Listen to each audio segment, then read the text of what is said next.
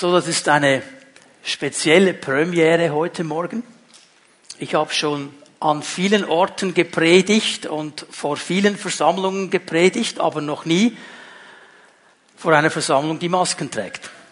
Das ist für uns alle etwas ganz Neues. Einige haben vielleicht gedacht, ist gar nicht schlecht, wenn ich so hinter der Maske verborgen bin. Dann sieht niemand meine Mimik und wenn ich ein bisschen müde werde und gähne, fällt das nicht auf. Das ist eine Sache.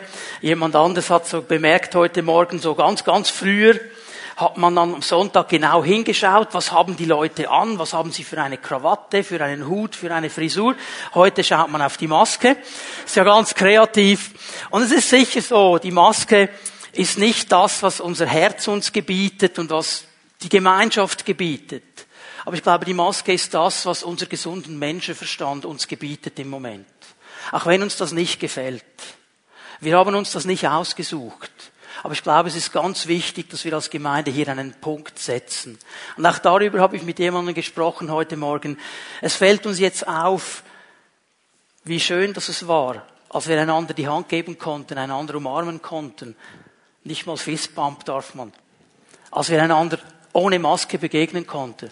Und ich weiß, es wird eine Zeit kommen, nach Corona. Dann werden wir vielleicht wieder ganz mehr und stärker schätzen, was wir aneinander haben. Und die soziale Distanz nicht mehr da ist und wir wieder so Gemeinschaft haben dürfen, wie wir uns das wünschen. Bis dann wollen wir mit der Kraft des Heiligen Geistes und mit seiner Geduld einfach da dranbleiben, weiter beten. Ich erinnere an das 15-Minuten-Gebet, das immer noch läuft. Du kannst dich anmelden über die Homepage. Wir werden dich immer wieder mit Gebetsanliegen versorgen, dass wir weiter beten für unser Land, für die Regierung, für die richtigen Maßnahmen und vor allem auch dafür, dass Gott irgendwie Gnade schenkt und dieser Virus mehr und mehr verschwinden kann. Auf welchem Weg das auch geschehen wird, wir legen das in Gottes Hände. Aber wir können beten und das ist eine ganz wichtige Sache. So, hier lade ich ganz herzlich dazu ein. Und nun freue ich mich, dass wir heute Morgen diese Predigtserie 12 Dinge, die dein Kind lernen sollte, bevor es dein Haus verlässt, beginnen dürfen. Diese Predigtserie hat für mich einen ganz wichtigen Stellenwert, ist mir ein ganz wichtiges Anliegen meines Herzens, weil dieses Thema der Erziehung, der Elternschaft ein ganz wichtiges Thema ist in unserer Gesellschaft, aber auch für uns als Gemeinde, weil Familie ein ganz wichtiger Wert Gottes ist. Und im amerikanischen, englischen Sprachgebrauch, wenn man in ein Restaurant geht, hast du vielleicht dann schon gemerkt, da steht auf der Karte etwas, das wir im ersten Moment nicht einordnen können, das heißt Signature Dish. Kennzeichenmenü. Was meint man damit? Damit ist gemeint, dass in diesem Lokal ein ganz spezielles Menü gibt, dass es nur in diesem Lokal gibt. Ich war erinnert, als ich Teenager war und die ersten amerikanischen Restaurants in die Stadt Zürich kamen und da wurden Hamburger angeboten. War etwas ganz Neues damals und wir haben relativ schnell gemerkt, es gab die verschiedenen Möglichkeiten, dass an einem Ort du einen Silver Beefy bestellen musstest, am anderen Ort einen Big Mac und am dritten Ort einen Whopper. Es war immer ein Hamburger. Aber der Name war der Signature Dish der jeweiligen Fast-Food-Kette. Warum sage ich das? Dieses Thema Erziehung, Ehe, Elternschaft, Familie ist ein Kennzeichen, ein Markenzeichen der Pfimibären. Es ist ein Thema, das uns ganz stark am Herzen liegt, wo wir etwas zu sagen haben vom Wort Gottes. Und darum kommen diese Themen auch immer wieder mal so alle 2 bis 3 Jahre in eine Predigtserie. Darum ist dieses Thema so wichtig. Und ich weiß, wenn man jetzt diesen Titel so hört, dann denken vielleicht die einen oder anderen ja auf den ersten Blick, wird ja hier nur ein Teil der Gemeinde angesprochen. Es werden die Leute angesprochen, die Kinder haben, die noch zu Hause sind. Jetzt sagst du, okay, Eltern, vielleicht noch werdende Eltern, geht mich nichts an, ich gehöre in eine andere Kategorie. Ich möchte dir ganz bewusst in dieser Einleitung eines sagen, dieser erste Blick ist ein absolut trügerischer Blick. Weil dieses Thema geht uns alle etwas an. Und ich werde mal kurz versuchen aufzuzeigen in meiner Einleitung, warum dieses Thema uns alle etwas angeht. Es ist ein Thema, das natürlich die Eltern angeht. Das liegt ja schon im Titel drin. Bin ich mir auch bewusst. Warum ist dieses Thema für Eltern so wichtig? Weil Eltern alle Hilfe und alle Ermutigung brauchen für dieses Abenteuer Erziehung. Für dieses Abenteuer Kinder zu begleiten. Und das ist wirklich eine große Aufgabe. Und ich stelle fest, auch in Gesprächen, da ist so viel an Unsicherheit da. Da ist so viel an Unwissenheit da und manchmal auch Überforderung. Alle möchten gute Eltern sein, perfekte Eltern sein. Und man getraut sich fast nicht, über die Nöte zu sprechen, weil dann würde man ja dastehen als jemand, der es nicht so im Griff hat. Und die Bücher, die du kaufen kannst zu diesem Thema, sind eine Riesenmasse. Nur wenn du zu Amazon gehst und da mal die Begriffe eingibst, Erziehung, Elternschaft, nur unter der Rubrik Bücher, nur unter dieser Rubrik erhältst du 120.000 Rückmeldungen von möglichen Büchern. Und jetzt ist das eine Sache. Die andere Sache ist, die sind sich nicht mal einig. Das sind nicht 120.000 Bücher, die alle dasselbe sagen. Die einen sprechen von philosophischer Erziehung. Die anderen sprechen von einer Erziehung, die sagt, du musst das Kind einfach machen lassen. Das Kind weiß genau, was richtig ist. Lass es einfach laufen. Es gibt ideologische Erziehung. Du musst das Kind schon von klein auf das Klima impfen. Du musst es gegen den Kapitalismus impfen, dann wird es zur politischen Erziehung. Hier ist eine Riesenlegion von Büchern. Eltern lesen das, weil sie merken, hier kommt etwas auf uns zu. Und sie werden völlig verunsichert. Und darum ist es gut, hineinzuschauen ins Wort Gottes, um mal zu hören, was Gott an ganz groben Linien zu sagen hat. Singles, ja, die sagen, okay, ich bin Single, ich habe noch keinen Ehepartner, werde auch nie einen haben, habe auch keine Kinder. Was geht mich dieses Thema an? Dieses Thema geht dich etwas an, weil du auch Kind warst, weil du auch aufgewachsen bist in einer Familie, weil du Eltern gehabt hast. Und diese Zeit hat dich geprägt. Vielleicht positiv, vielleicht negativ. Vielleicht haben deine Eltern alles gut gemacht. Vielleicht haben sie viele Dinge falsch gemacht. Und das ist eine Prägung, die wir mitnehmen in unser Leben. Und Gott will uns durch diese Botschaften, auch gerade Menschen, die jetzt mal sagen, so in meinem Alltag habe ich mit Kindern nicht viel zu tun im Moment. Er will dir ganz neu begegnen. Und er will dir aufzeigen, wo in deinem Leben vielleicht noch falsche Prägungen sind, Verletzungen sind, die dir gar nicht bewusst waren. Er will sie aufzeigen, er will heilen, er will wiederherstellen, damit wir zu gesunden Persönlichkeiten werden. Und er will dir, wenn du auf dem Weg bist, vielleicht zu heiraten, sagst, ich bin ein Single, so zwischen 18 und 30, ich würde mir wünschen zu heiraten, die drüber sind natürlich auch, wenn ihr das wollt. Irgendwann wird es dann schwieriger mit den Kindern. Ich möchte Kinder haben. Dann will dir Gott Vision geben für Ehe und für Erziehung, indem wir auf sein Wort schauen. Ja, dann haben wir Großeltern. Und dann haben wir Ehepaare, deren Kinder schon erwachsen sind. Die haben das Haus schon verlassen. Was ist jetzt mit denen Leuten los? Was geschieht da? Hör mal, Gottes Wort will dich ermutigen, für Eltern zu beten.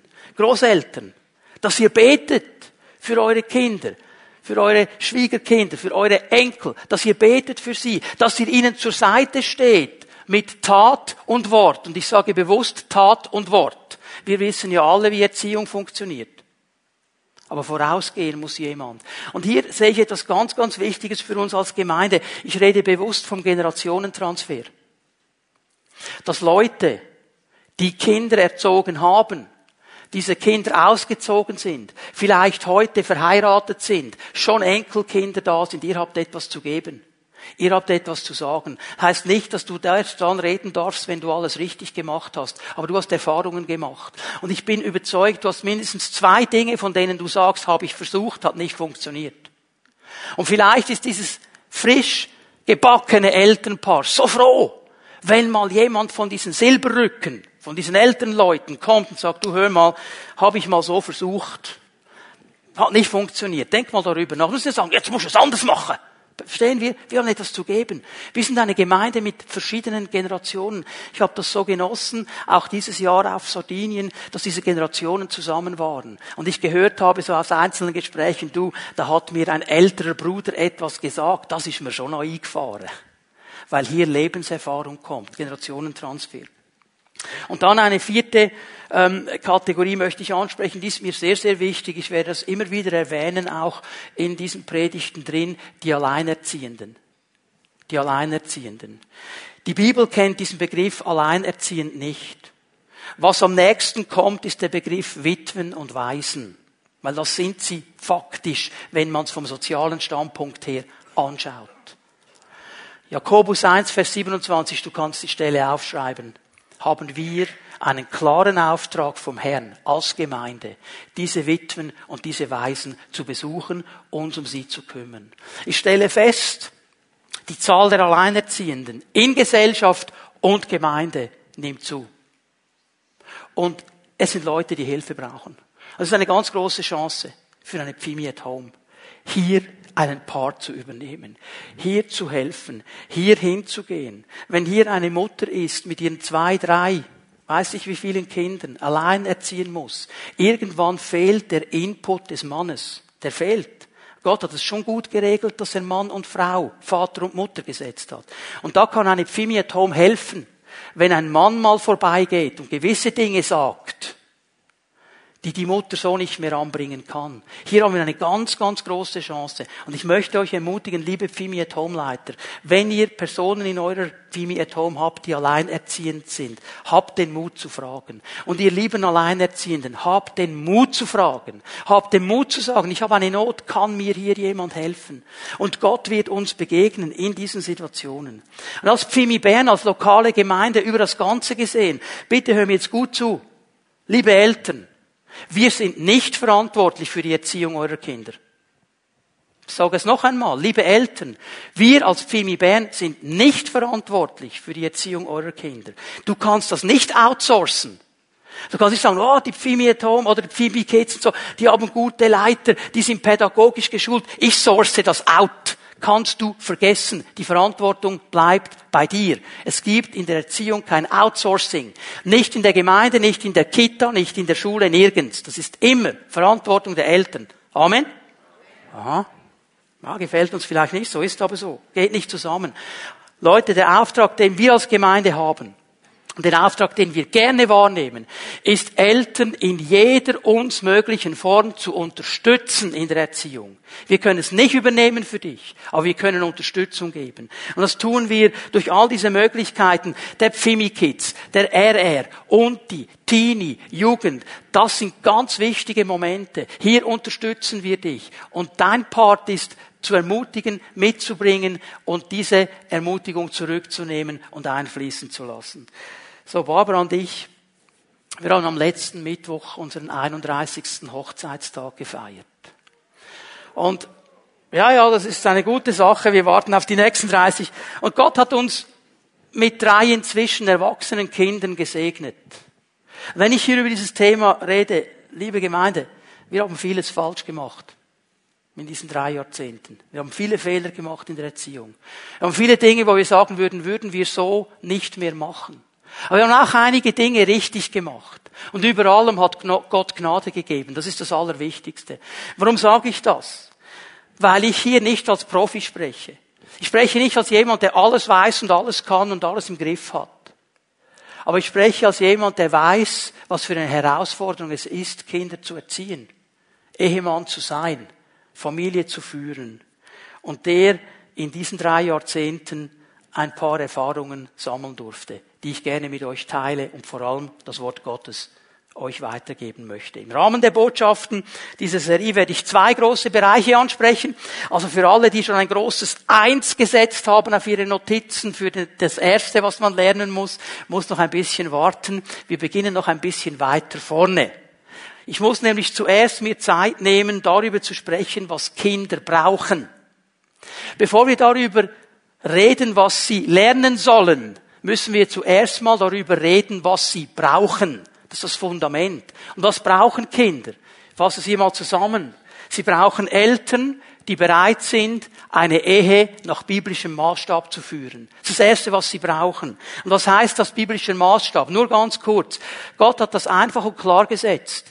Er redet von einem Mann und einer Frau. Das ist eine biblische Ehe. Die beiden werden ihre angestammte Familie verlassen. Sie werden eine neue Familie gründen. Und sie tun das, indem sie zuerst einen Bund miteinander eingehen. Ein Ja füreinander aussprechen. In guten und in schlechten Tagen. Mit dem Ziel, dass das dauert, bis der Tod uns scheidet. Das ist das Ziel Gottes, der Gedanke Gottes. Ich weiß, das gelingt nicht in jeder Situation. Aber das hindert doch nicht daran, dass wir das Ziel Gottes proklamieren und sagen, da wollen wir dran gehen. Und dann sagt die Bibel, wenn sie das gemacht haben, dann werden sie ein Fleisch, heißt Sexualität. Und Sexualität gehört nicht vor die Ehe, nicht nach die Ehe, in die Ehe. Und nur in die Ehe. Zuerst wird der Bund geschlossen, dann wird gefummelt. Sexualität können wir und dürfen wir genießen, gehört in eine biblische Ehe. Und Sexualität ist nicht nur hier, um Kinder zu zeugen. Ist auch hier, um Beziehung zu bauen. Aber natürlich gehört auch dieser Part dazu, dass irgendwann Kinder kommen und sich die Familie multipliziert und weitergeht. So, das ist mal ganz kurz gesagt. Und dann werden wir in einem zweiten Part dann über diese 12 Dinge sprechen. Und diese 12 Dinge, da lass mich mal Folgendes schon erwähnen. Viele von uns haben diese ganz grundlegenden Dinge in ihrer Erziehung nie gelernt bekommen. Du bist jetzt vielleicht 40, 50, 60, 70. Aber in deiner Erziehung hast du diese Dinge nie gelernt bekommen. Die waren nie ein wichtiger Punkt in deinem Leben. Und schau, das ist der Grund, dass das kleine Kind in dir immer wieder durchdrückt. Dass wir uns manchmal benehmen, so dass wir uns nachher schämen. Und jetzt sagen, jetzt habe ich mich benommen wie ein kleiner Goff. Warum eigentlich? Weil du etwas noch nicht gelernt hast, das du eigentlich schon lange hättest lernen sollen. Und darum wird uns Gott auch begegnen. Diese Botschaften sind für einige von uns eine große Chance, Lektionen zu lernen, die wir schon lange hätten lernen sollen. Und Gott gibt uns hier noch einmal eine Chance. Und das Ziel, das Gott hat, ist ein ganz einfaches, seine Werte zu hören und umzusetzen. Das ist sein Ziel. Und jetzt schlagen wir die Bibel auf miteinander. Epheser 5, Vers 33. Epheser 5, Vers 33. Paulus spricht in diesem Kapitel 5 ja von der Ehe, das ist das ganz große Thema in diesem Kapitel. Und er schließt es mit folgender Aussage ab, das ist der letzte Vers in Kapitel 5. Deshalb sage ich noch einmal, dass jeder Ehemann seine Frau so lieben soll, wie er sich selbst liebt, und dass die Ehefrau ihren Mann achten und respektieren soll. Gottes Wort zeigt uns hier diese erste wichtige Grundlage, die jedes Kind braucht. Nämlich, und das ist mein erster Punkt heute Morgen, Kinder brauchen Eltern, die ihre Ehe als Liebesbeziehung führen. Kinder brauchen Eltern, die ihre Ehe als Liebesbeziehung führen. Nicht als Zweckgemeinschaft, sondern als Liebesbeziehung. Schau mal, Paulus betont hier in Vers 33 ganz klar, dass beide, Mann und Frau in dieser Ehe, spezifische Aufgaben haben, die genau zugeteilt sind. Paulus beginnt damit zu sagen, deshalb sage ich es noch einmal. Mit anderen Worten, er wiederholt sich. Warum muss er es wiederholen? Weil er weiß, wenn ich es nicht wiederhole und wiederhole und wiederhole, dann bleibt es nicht haften. Und er spricht zuerst die Männer an. Und er sagt ganz klar den Männern, Ehemann, deine Aufgabe ist, deine Frau zu lieben, und zwar so, wie du dich selber liebst. So wie du dir selber wohltust, so wie du selber für dich schaust, wie du dich selber gerne hast, genauso liebst du deine Frau. Nicht nur dann, wenn du was von ihr willst. Nicht nur dann, wenn alles schön ist, sondern einfach immer. Das ist eine grosse Aufgabe. Und ihr habt sicher schon erraten, ihr Bibelkenner unter uns, ihr wisst, es gibt verschiedene Worte für Liebe im Neuen Testament, im Griechischen, jawohl, es ist das Wort Agape. Wir Männer sollen unsere Frauen mit dieser Agape-Liebe lieben, völlig selbstlos, ohne etwas zurückzuerwarten. Zu lieben auch dann, wenn mir keine Liebe entgegenkommt. Ja, sogar dann, wenn mir eine feindschaftliche Haltung entgegenkommt. Dann soll ich lieben. Das ist meine Aufgabe. Die Liebe des Mannes, und das ist die Grundlage. Das ist die Grundlage für die Aufgabe der Ehefrau. Die Ehefrau soll ihren Mann achten und respektieren. Das ist auch eine Form von Liebe. Aber es ist interessant, wie Paulus die Nuancen setzt. Weil er eigentlich sagt, Liebe ist die Aufgabe, die du hast, Mann, gib sie deiner Frau, weil sie braucht diese Liebe. Und der Frau sagt, und deine Aufgabe wäre es, den Mann zu achten und zu respektieren. Leute, Männer, Brüder, wenn wir ganz ehrlich sind, jeder möchte doch der Hero seiner Frau sein. Jeder von uns möchte der Held seiner Ehefrau sein. Jeder möchte, dass seine Frau findet, James Bond kannst du vergessen, ich hab dich.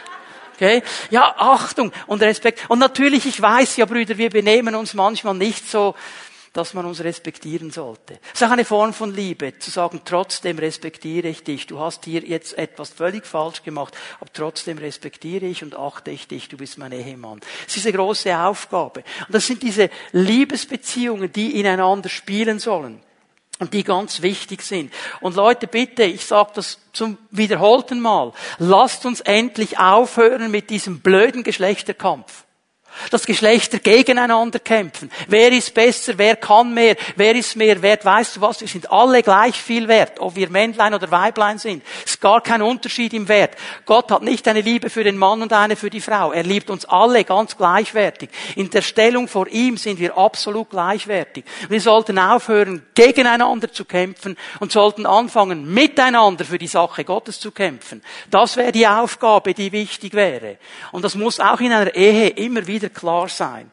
So, Paulus legt hier ein klares Fundament und auf diesem Fundament kann dann Gutes entstehen und gedeihen, nämlich unsere Kinder.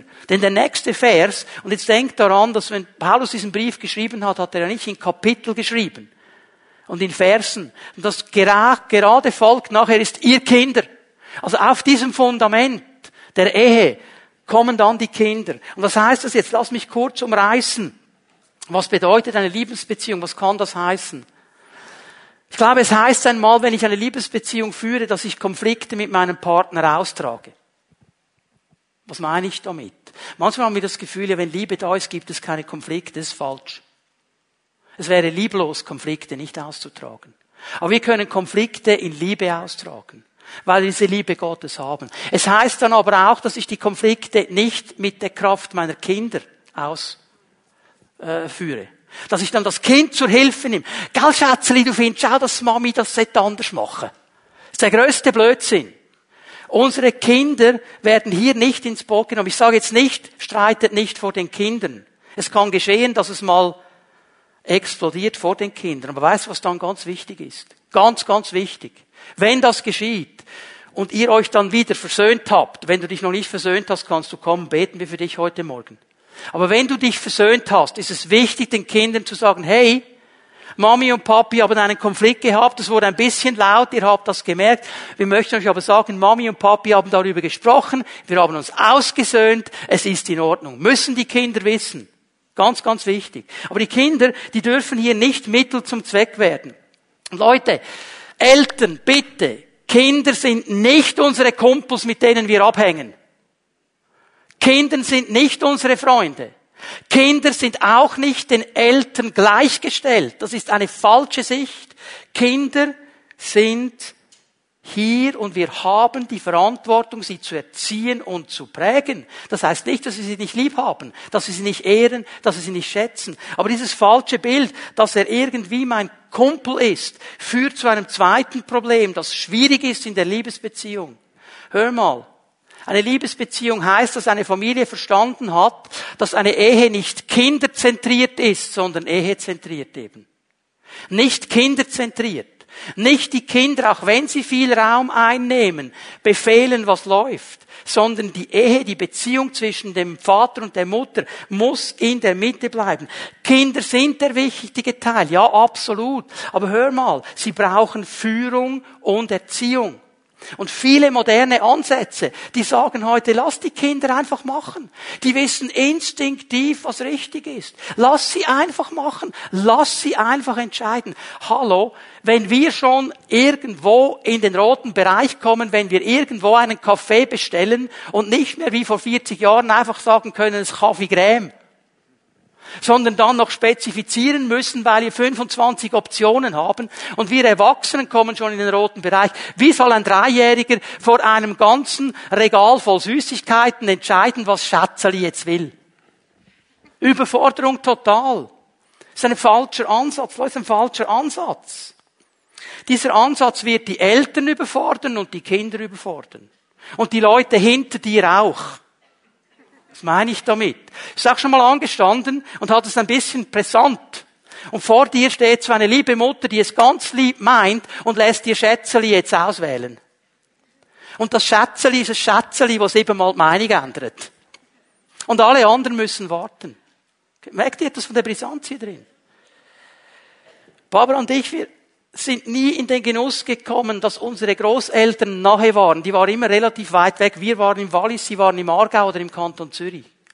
Es war immer schwierig, sie mal für eine Kinderhütezeit zu organisieren. Aber wisst ihr, was wir von Anfang an gemacht haben? Wir haben gesagt, wir müssen jedes Jahr mindestens 3 bis 4 Tage eine Ehezeit haben. Und wir müssen das organisieren, damit wir weggehen können und einfach Zeit für uns haben. Mal rauskommen, wir müssen unsere Beziehung bauen.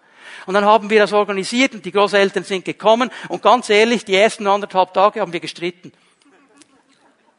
Ja, wir haben einmal nachgeholt, was im Alltag stehen geblieben ist. Und dann war es dann wunderschön. Und das haben wir gebraucht. Das ist ganz wichtig. Bau dir diese Zeiten ein. Und bitteschön, als jemand, der 30 Jahre Erfahrung hat. Dein 3-Jähriger hat kein Trauma, wenn du ihn mal 4 Tage bei der Großmutter lässt. Leute, wenn wir Kinder als Zentrum nehmen und alles um sie herum sich dreht, wenn sie jede Grenze überschreiten, dann verlieren die Eltern ihre Identität und ihre Autorität. Denk mal darüber nach. Und frag dich mal, ob es echt ein Kompliment ist, wenn dein Kind dir sagt, mein Vater ist mein bester Freund, mein bester Kumpel, mein Homie. Überleg mal, ob das ein Kompliment ist. Das ist nicht deine Aufgabe, lieber Vater, liebe Mutter. Mir ist etwas aufgefallen. Habt ihr schon mal etwas von Be-Naturen gehört? Be-Nature. Nicht Teenager. Be-Nature. Das ist ein ganz neues. Das ist ein Be-Nature, ist eine Mischung zwischen einem Best-Ager und einem Teenager. Was ist ein Best-Ager? Das sind so die Leute ab 45 aufwärts, das ist das Golden Age. Und ein Be-Nature ist jemand in dieser Alterkategorie, der sich benimmt wie ein Teenager. Er kleidet sich wie ein Teenager, er verhält sich wie ein Teenager und er ist mehr besorgt um sein Profil auf Instagram, um seine Frisur, um seine Teenie-Kleider als um alles andere. Das kannst du in der Erziehung vergessen. Und dann gibt es noch etwas. Senager. Ja. Wisst ihr, was ein Senager ist? Ja, ein Senior-Teenager, ihr habt es gemerkt. Was ist damit beschrieben? Ist ein Senior, der sich benimmt wie ein Teenager. Der sagt, ich habe alles, was ich als Teenager wollte, nur ein paar Jahre später. Ich muss nicht zur Schule, muss nicht arbeiten, bekomme trotzdem jeden Monat Geld. Habe eine eigene Bude, habe ein Auto, ich kann mich treffen, mit wem ich will, niemand hat mir reinzureden, ich mache, was ich will und das Beste, ich habe keine Pickel und keine Akne und keinen Stimmbruch. Das ist die wundervollste Zeit meines Lebens, bist du sicher? Bist du sicher? Leute, ich finde es peinlich. Stellt euch mal vor, ich würde hier vor euch stehen und sagen, yo, Gemeinde, it's absolut cool, dass wir heute Morgen einen fetten Gottesdienst miteinander fangen. Yo, man! Jetzt würdet ihr denken, jetzt ist er völlig durchgedreht. Richtig so. Dann würde ich vielleicht, die Teenager würden vielleicht finden, boah, ist der cool. Weißt du was, ich wäre nicht ich. Ich bin kein Teenager mehr, ich bin kein Be-Nature und auch noch kein Senager, ich bin einfach ich. In meinem Alter und in meinem Leben. Wichtig, dass wir das sind als Eltern. So. Zweiter Punkt, ganz kurz.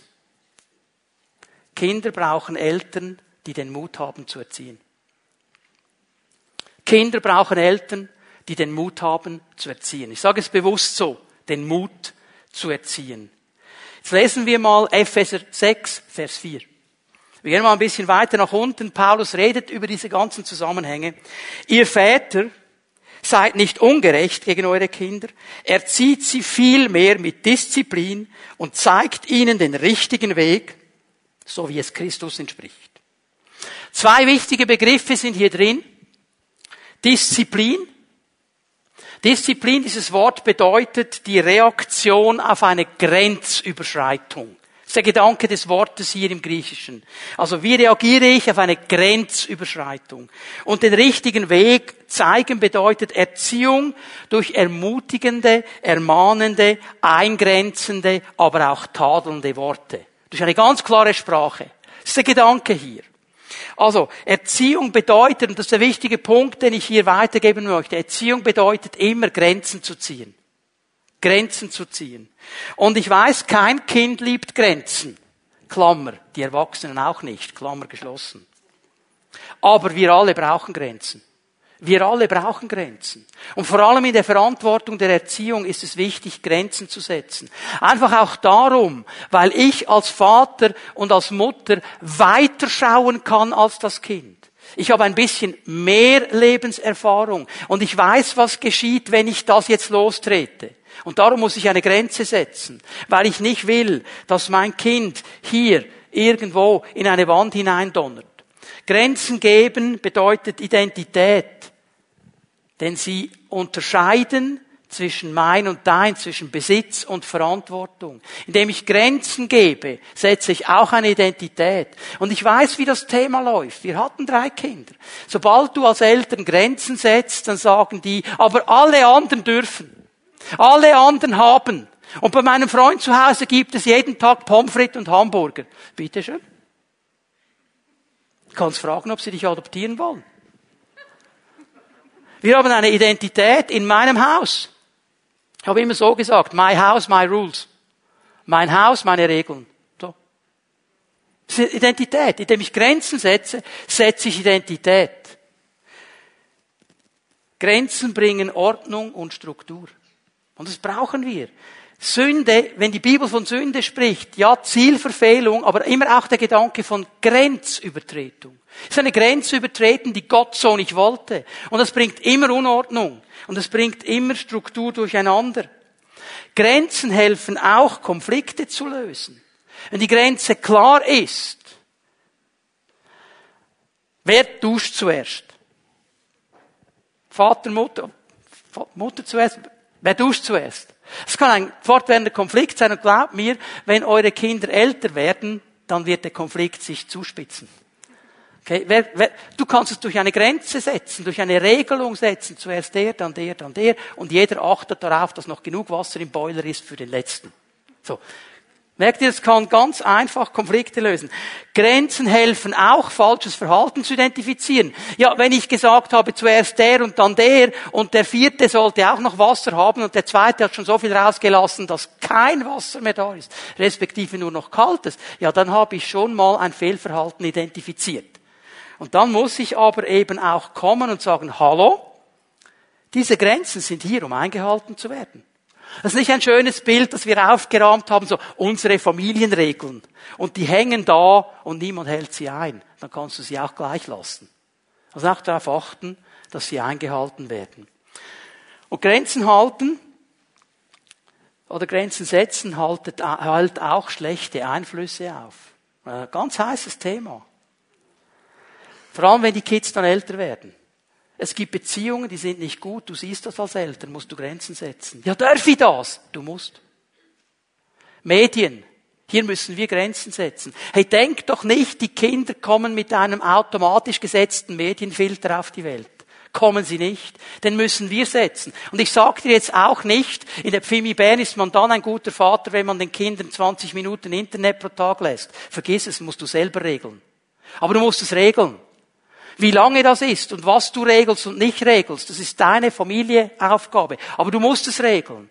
Denn ganz einfach möchte ich diesen Satz so mitgeben, was dich heute unterhält, wirst du morgen tun. Ich sage es noch einmal. Was dich heute unterhält, wirst du morgen tun. Wir müssen uns bewusst sein, dass wir durch Medien viele Dinge reinlassen. Und die prägen und prägen und prägen und prägen und prägen. Und irgendwann halten wir den Gedanken, das ist ja gar nicht so schlimm, wenn man das macht. Machen ja alle. Also, Eltern müssen Grenzen setzen und in gewisse Bereiche eindringen. Das tönt jetzt böse, oder? Aber das müssen wir, das ist Part der Erziehung. Noch einmal, solange unsere Kinder unter unserem Dach wohnen, wird es Grenzen geben müssen. Natürlich verändert sich das mit dem Alter der Kinder. Natürlich müssen wir das anpassen, aber es gibt gewisse Grundregeln, die sind so, wo ich einfach sage, auch wenn du 18, 19 oder 20 bist, solange du noch unter meinem Dach wohnst, deine Füße unter meinen Tisch stellst, Hotel Mama genießt, gibt es in meinem Haus Regeln. In meinem Haus. Wenn du rausgehst, that's on your own. Wenn du dann irgendwas machst und die Polizei dich erwischt dabei, bist du genug alt. Versteht ihr? Aber in meinem Haus ist das die Regel. Egal wie alt das Kind ist. Egal. Egal. Okay. Jetzt schauen mich einige komisch an. Egal. Es sind die Regeln meines Hauses. Nicht nur Kinder haben Rechte. Auch Eltern. Auch Eltern. Ganz wichtig, wir haben das manchmal verdreht. Grenzen setzen müssen wir aber nur ganz kurz in Ausgeglichenheit und Weisheit. Was heißt das? Zu viele und zu enge Grenzen werden erdrücken. Es werden alles erdrücken. Das ist das Problem mit dem Alten Testament, wie es falsch ausgelegt worden ist. Gesetz, Gesetz, Gesetz, Gesetz und Gesetzlichkeit folgt. Du kannst dein Kind zudrücken und zu Tode würgen mit Extremgesetzen. Sei hier sehr weise. Sei ausbalanciert. Bete, rede mit deinem Ehepartner, macht euch eins und setzt die Gesetze oder die Grenzen so, wie sie wirklich ausgeglichen sind. Aber wenn du keine Grenzen setzt, zu viel Freiheit, keine Struktur, wenn du das machst, dann wirst du deinem Kind eines klar machen.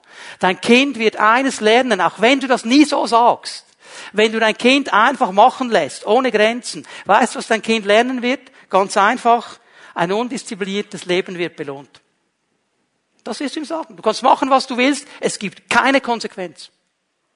Und das ist eines der großen Probleme, die wir haben in unserer Gesellschaft. Dass eine ganze Generation groß geworden ist, die Konsequenz nicht mehr kennt. Die erlaubt sich alles. Es gibt keine Konsequenz. Und zum Teil werden sie noch geschützt. Das ist nicht in Ordnung. Warum sollen wir uns an Regeln halten, wenn alle anderen es nicht machen? Hast du diesen Gedanken auch schon mal gehabt?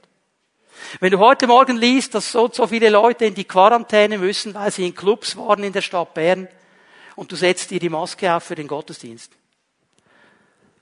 Hast du auch schon Gedanken gehabt, wieso wir eigentlich und die anderen nicht? Merken wir, wie das unsere Werte unterhöhlt, wenn wir einfach alles nur laufen lassen. Es braucht Grenzen. Und wir brauchen die Weisheit, diese Grenzen zu setzen. Ich gebe euch hier mal eine Stelle aus den Sprüchen. Sprüche 29, Vers 15. Strenge Erziehung macht weise, aber ein Kind, das sich selbst überlassen ist, macht seiner Mutter Schande. Strenge Erziehung macht weise. Und weise Menschen sind Menschen, die das, was sie von Gott erkannt haben, umsetzen. Darum sind sie weise. Aber wer keine Disziplin hat, wer einfach nur Freiheit hat, der wird Schande über die ganze Familie bringen im Letzten. Ganz, ganz wichtig, dass wir das verstehen. Und jetzt möchte ich zu meinem letzten Punkt kommen.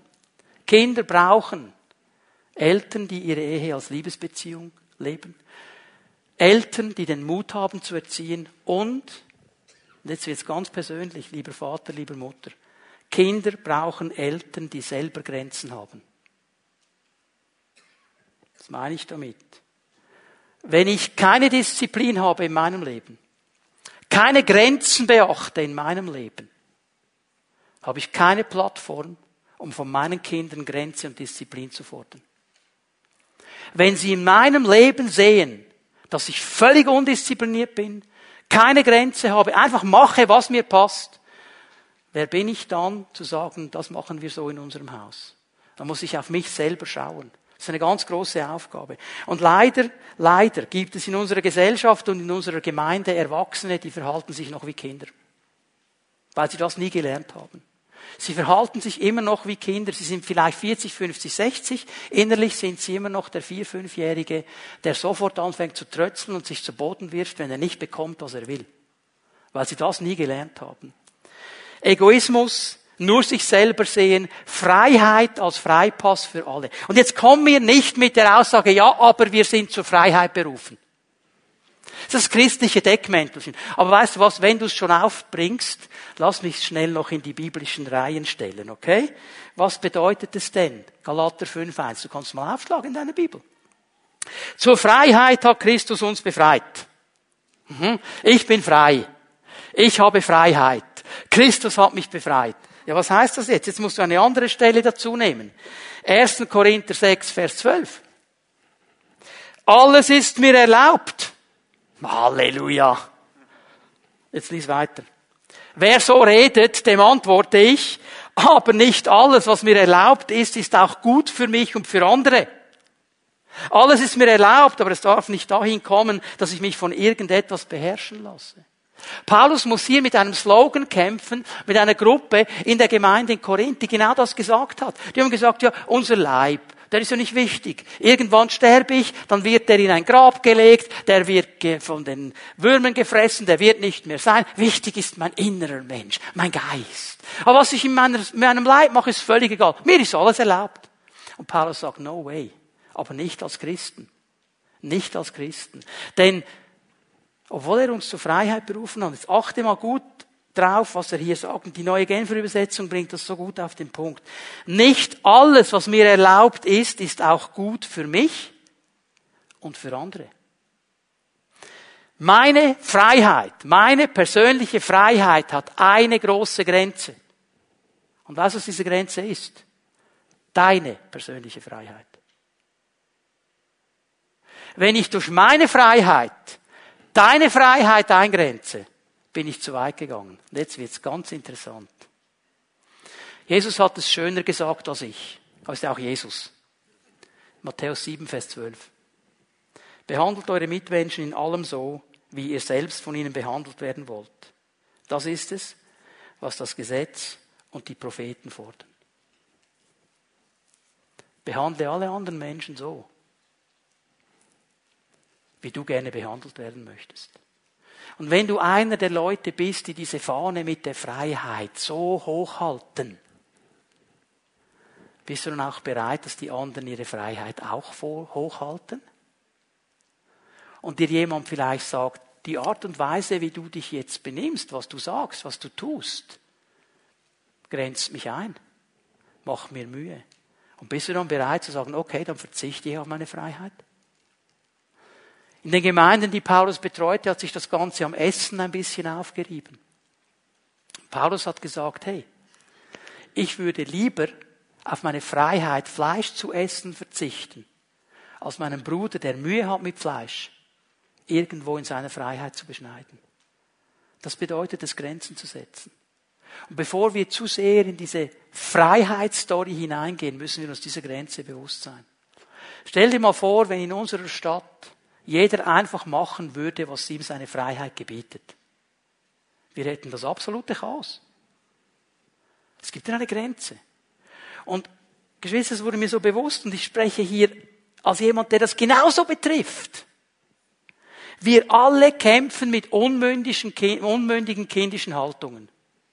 Wir alle merken an verschiedenen Situationen, wie dieses Kind in uns hochdrückt.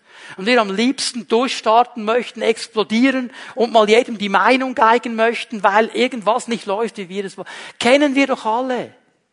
Ist ein Teil unseres gefallenen Menschseins. Ist ein Teil von unserem alten Leben, das immer wieder hochdrücken will. Damit kämpfen wir. Und wir müssen verstehen, dass wir diese Haltungen überwinden können. Nicht aus unserer Kraft. Aber hier gebe ich euch Galater 5, Vers 16. Und ich lese es aus der Wilkens-Übersetzung vor. Ich finde, er bringt es so wunderbar auf den Punkt. Ich sage euch, führt euren Wandel im Geist. So werdet ihr nicht vollführen, was eure Selbstsucht begehrt. Führt euren Wandel im Geist. Lebt mit dem Heiligen Geist. Lade diesen Heiligen Geist ein. In deine Erziehung, in deine Ehe, in deinen Büroalltag, in deinen Arbeitsalltag, wo du bist, wo du stehst. Wenn du merkst, jetzt fange ich langsam. Kennt ihr die Dampfkochtöpfe? Weil die setzt man aufs Feuer und dann gibt es so dieses Ventil und das kommt immer mehr hoch und wenn es zu weit hoch kommt, was passiert? Und wenn du merkst, mein Ventil kommt langsam hoch. Und es geht nicht mehr lange, dann explodiert's. Dann ist der Moment zu sagen, Heiliger Geist, bitte komm. Bitte hilf mir. Bitte jetzt, ich weiß nicht, was ich machen soll. Diese Situation stresst mich völlig und ich merke, ich bin drauf und dran auszuflippen und mich völlig kindisch zu benehmen. Hilf mir. Und weißt du was? Der kommt gerne. Der kommt gerne. Es ist dieser Heilige Geist, der uns dabei helfen will, ein diszipliniertes Leben zu führen, ein Leben, das auch Grenzen setzen kann. Er hilft uns dabei, weil er der Geist der Freiheit ist. Und alles, das ich nicht im Griff habe in meinem Leben, das beherrscht mich. Und dann bin ich nicht mehr frei. Und darum hat der Heilige Geist, der ein Geist der Freiheit ist, das allergrößte Interesse daran, uns frei zu machen in diesen Bereichen und uns zu helfen, im Geist geleitet zu sein, weil er möchte, dass wir echt frei sind. Echt frei.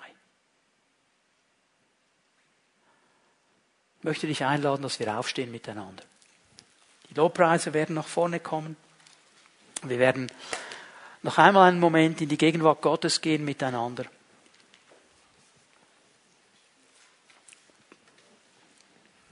Und ich möchte dir diese Frage stellen, die ich jeden Sonntag stelle. Was hat der Heilige Geist zu dir gesagt? Was ist der Punkt, den er in deinem Leben betont hat heute Morgen? Was ist dem Heiligen Geist wichtig für dich? Für deine Ehe, wenn du verheiratet bist. Für die Erziehung deiner Kinder, wenn du Kinder hast. Was ist ihm wichtig für dein persönliches Leben? Gibt es da Bereiche, wo er sagt, hey, diesen Moment, wo du so undiszipliniert bist, gib ihn ganz bewusst in meine Hand und lerne diszipliniert zu sein. Setze Grenzen. Was hat der Heilige Geist dir gesagt? Lass uns einen Moment einfach still werden vor diesem Geist Gottes. Und hören, was er in unsere Leben hineinspricht.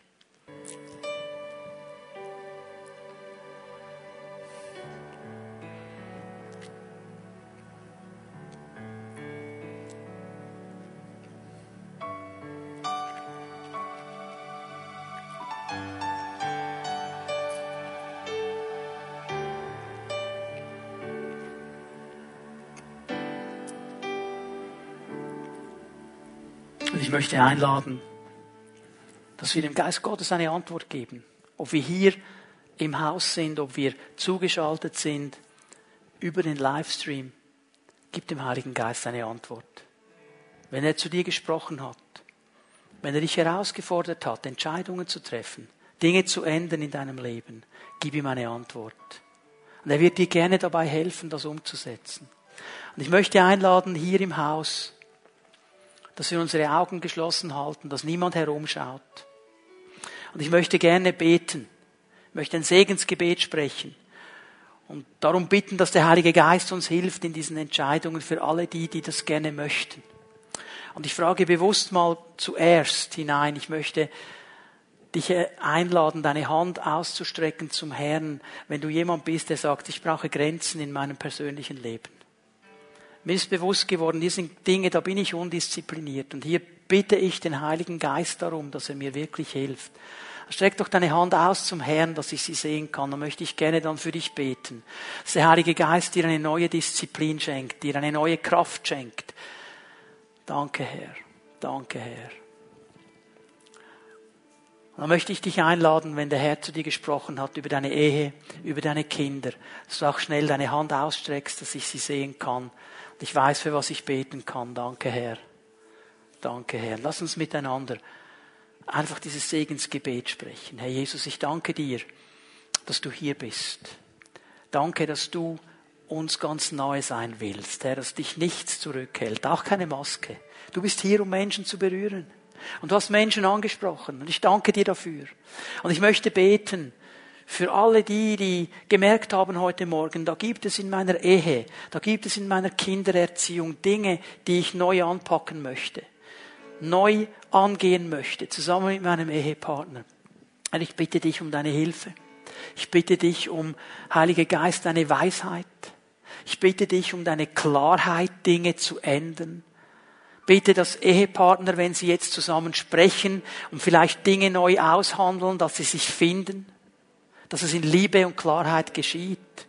und dass die Kinder davon profitieren werden. Herr, ich danke dir dafür, wenn Eltern hier sind, die anstehen im Moment mit einem ihrer Kinder, sie nicht mehr weiter wissen, sie merken, haben heute Morgen etwas gehört, das ihnen einen Weg aufzeigt. Aber gib ihnen den Mut, gib ihnen die Hilfe, gib ihnen die Klarheit, das anzugehen und den Veränderungsprozess durchzustehen. Und dann möchte ich bitten für uns alle, die wir uns ausstrecken zu dir und sagen, Herr, es sind so oft Undiszipliniertheiten in unserem Leben. Es gibt Bereiche, wo ich einfach nicht diszipliniert sein kann, wo ich keine Grenzen setzen kann, wo ich das einfach nicht schaffe. Und ich weiß, es sind bei einigen Kämpfe seit Jahren und Jahrzehnten.